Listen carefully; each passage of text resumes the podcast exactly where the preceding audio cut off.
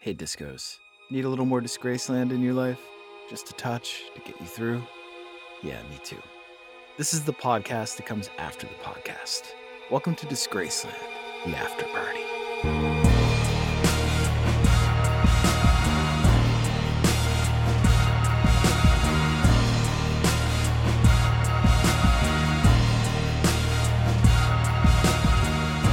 Hey, what's up, everybody? On this week's after party episode, we've got a special episode for you this week.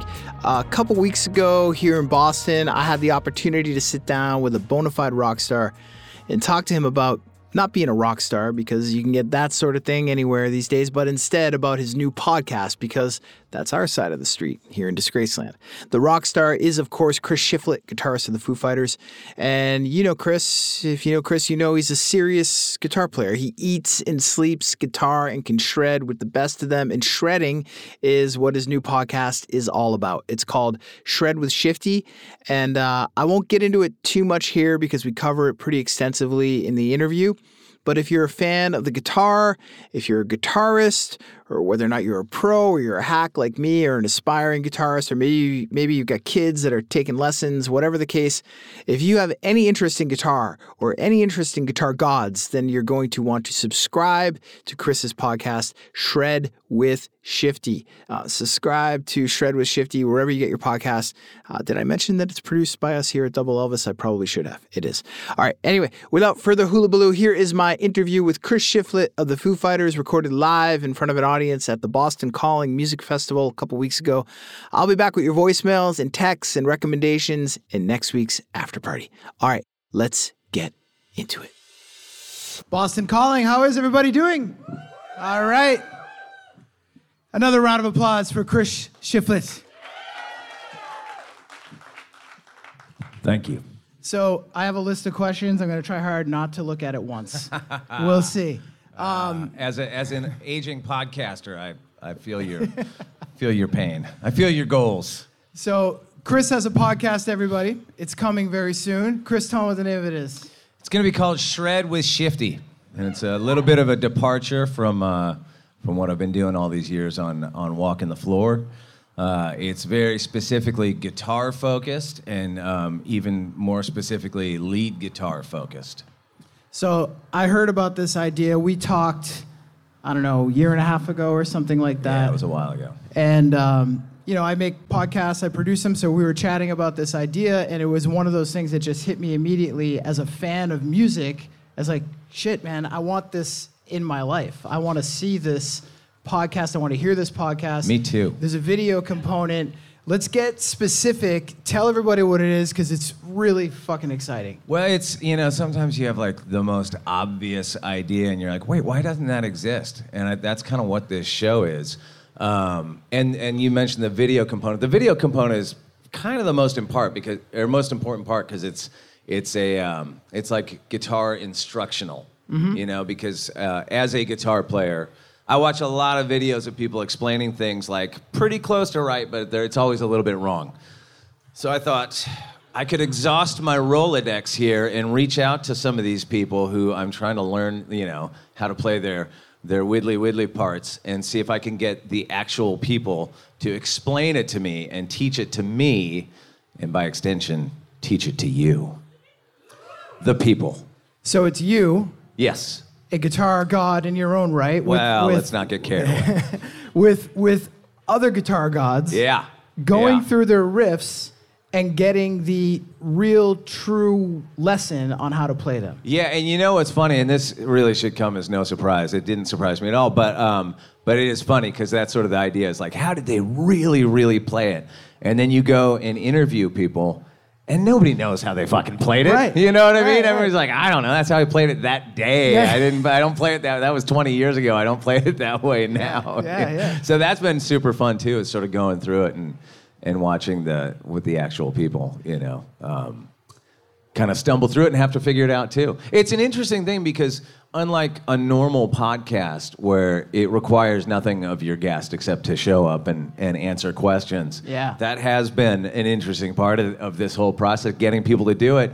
And initially people are like, oh, interview, sure. And then I'm like, well, here's the thing. you have to go back and, and relearn your guitar solo, and people are like, oh, wait a minute. Yeah, but yeah. I've gotten uh, uh, a really, really good.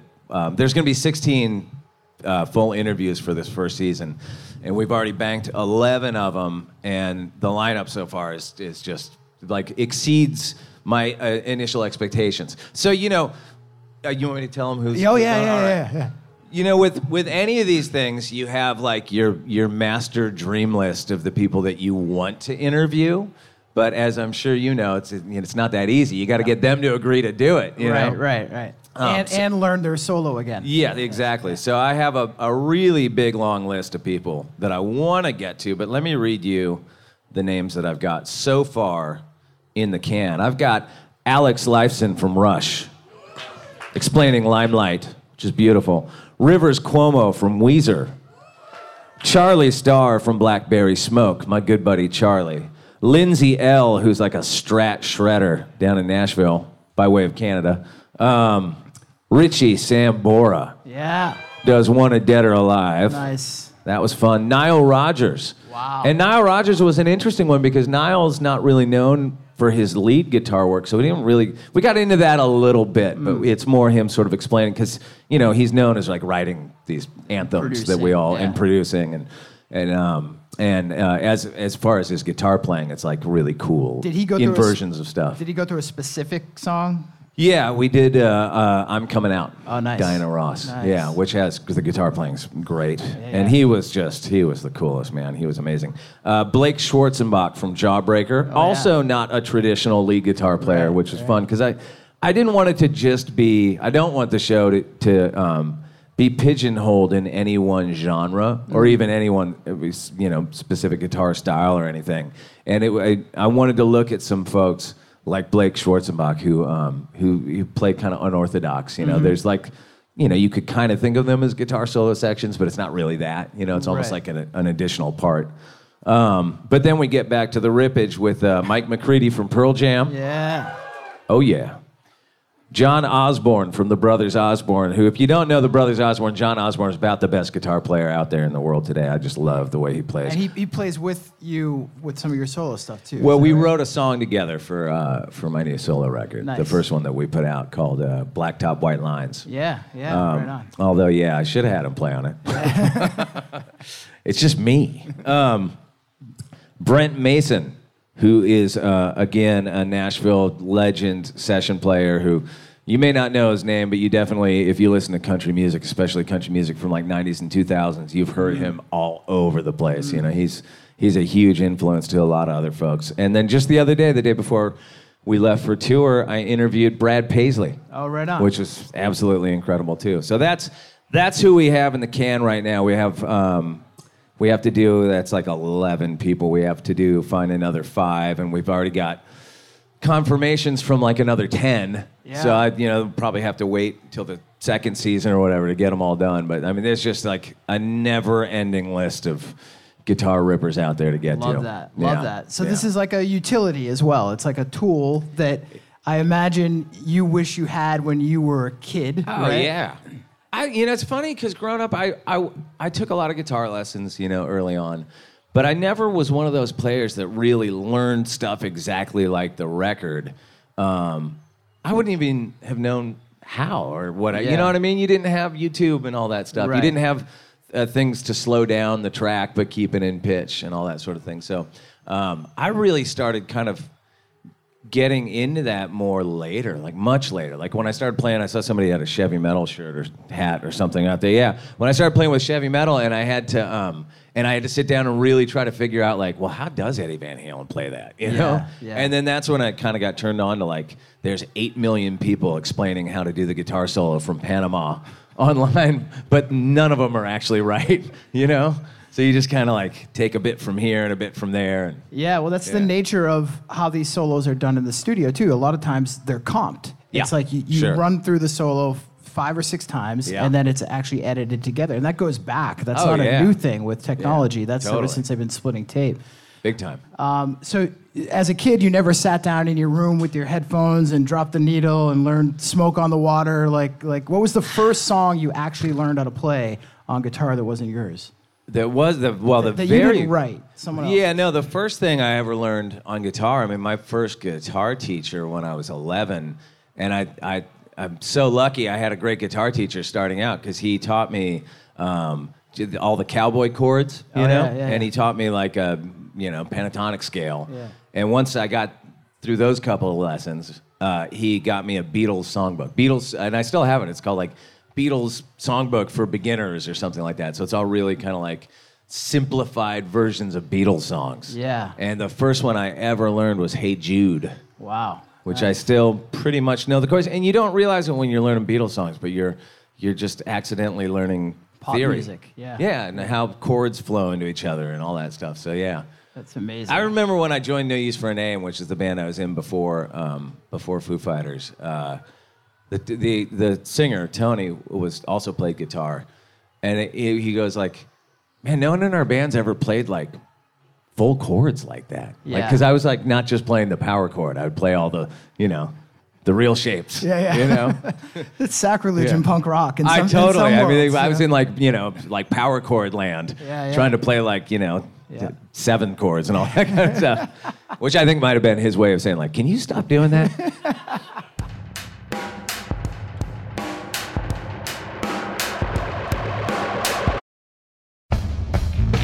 Okay, listen, if you're one of the few people out there who's new to podcasts, new to Disgraceland, new to true crime, if you have not already listened to the wildly popular and hysterically funny and informative podcast, My Favorite Murder, hosted by my friends Karen Kilgariff and Georgia Hardstark on the Exactly Right Network, then what are you waiting for? You got to check out My Favorite Murder. In each episode, they're going to tell you stories about infamous serial killers, cold cases, incredible survivor stories. And listen, these guys are wildly popular for a reason. They have an incredible chemistry, they're hysterical, they're smart as all get up, and you're instantly going to feel like they're long lost friends. They've got great new episodes on the subjects I've already mentioned, but they've got this whole treasure trove of back episodes, including well known stories from true crime and music history, like the deaths of Sid Vicious and Nancy Spungen, the murder of pop singer Selena, and now the infamous story of the Cocaine Bear. I've known Karen and Georgia since the beginning of my sort of foray into podcasting. They've been heroes of mine. I was on their podcast in March of 2022 to share my hometown story about a prison break party that I attended in high school. Uh, and they told me it was one of their most popular episodes, so you can check that out as well. Listen to My Favorite Murder wherever you listen to podcasts. Brand new episodes drop every Thursday.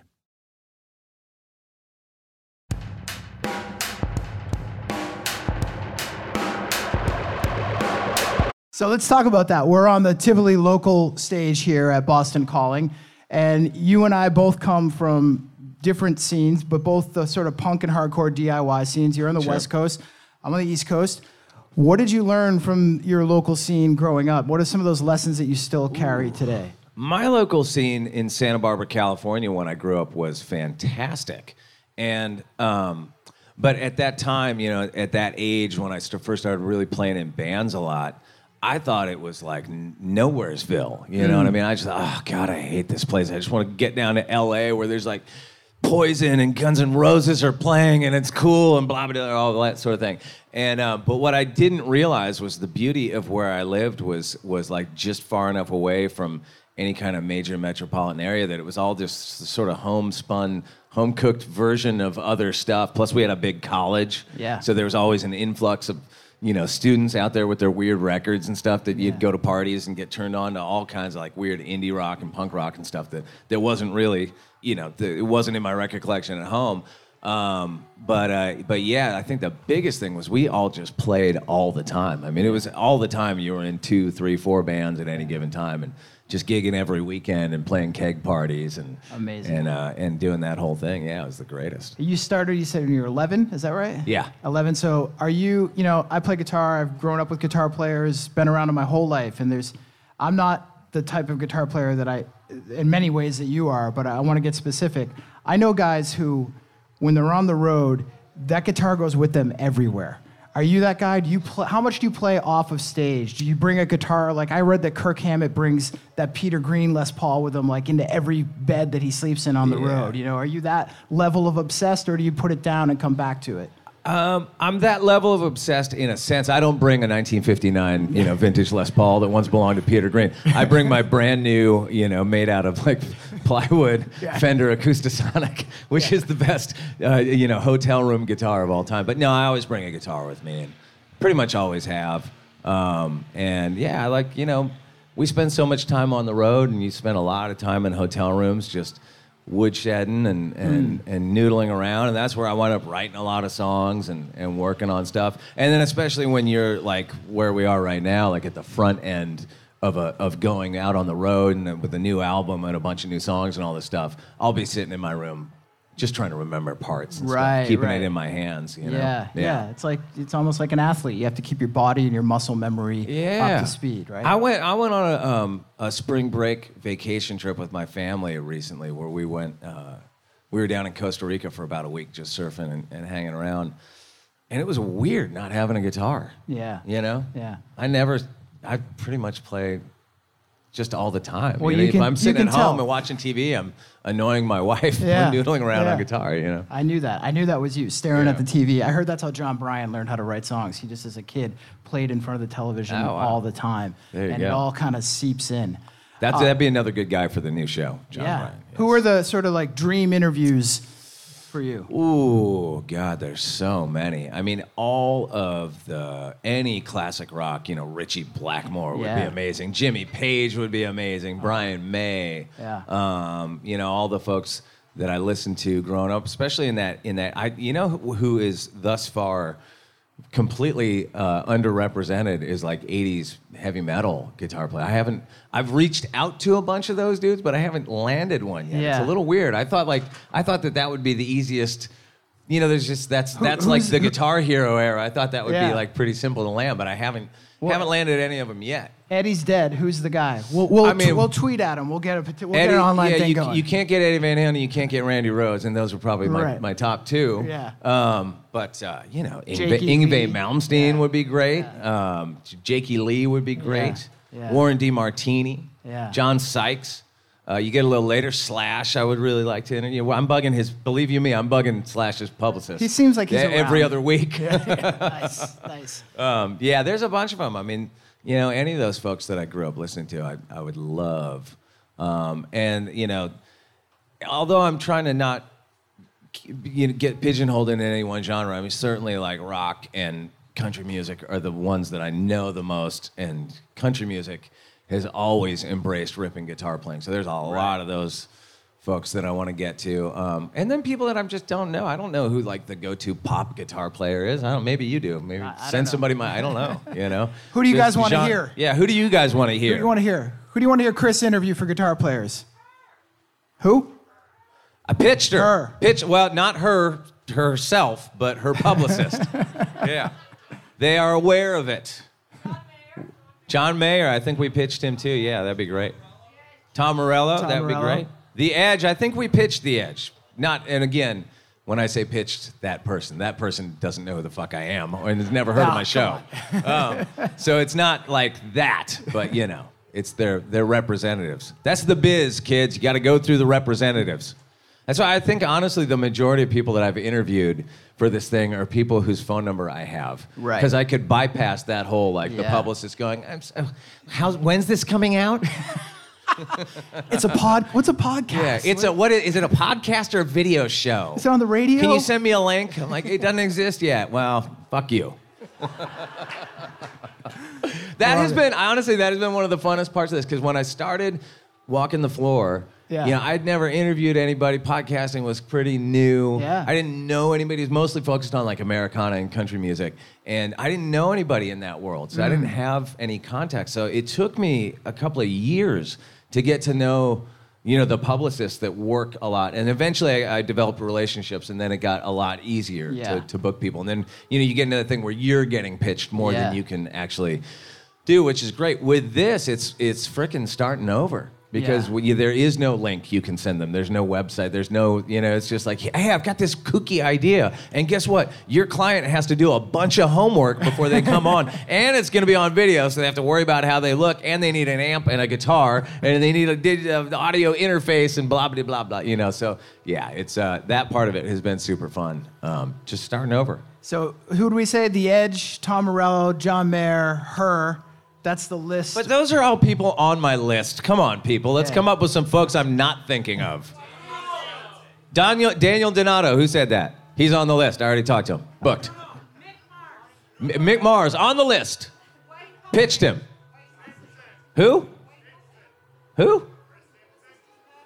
Oh, wow, that's a good one. Is, John- he, a, is he a lead guitar player?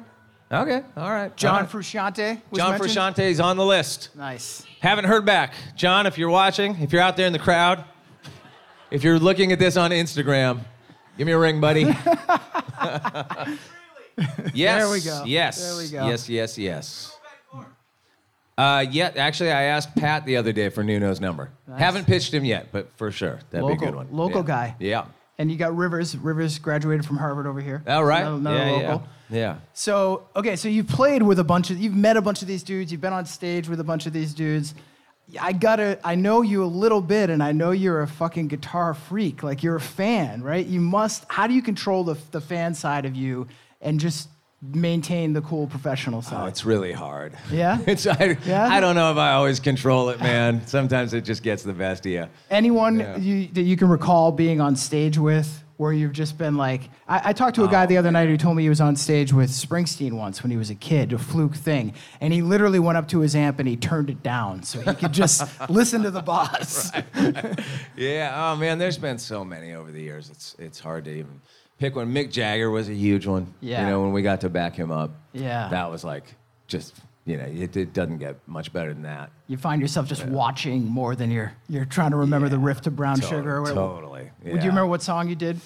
Oh, we did. God, what did we do? We did. I think Mother's Little Helper, and then um, we did that. We did like part of that, and then it's only rock and roll. Nice. Yeah. Very cool. Yeah, which is great. Very cool. That would the only way that would have been cooler is if Keith was there. Yeah, well, yeah, I mean- Never met Keith Richards. He'd Really? be he'd be good for the show. Yeah, he'd be fantastic. As would Mick Taylor or Ron Wood or any of those cats, man. I'm a, that Stones is kind of like for me. That's the tippy top. That's the apex. Yeah. We'll yeah. make it happen. We're gonna make it happen. Yeah, that's right. We're gonna That's try to right. do that. Yeah. If any of you folks out there know Keith Richards, give him my number.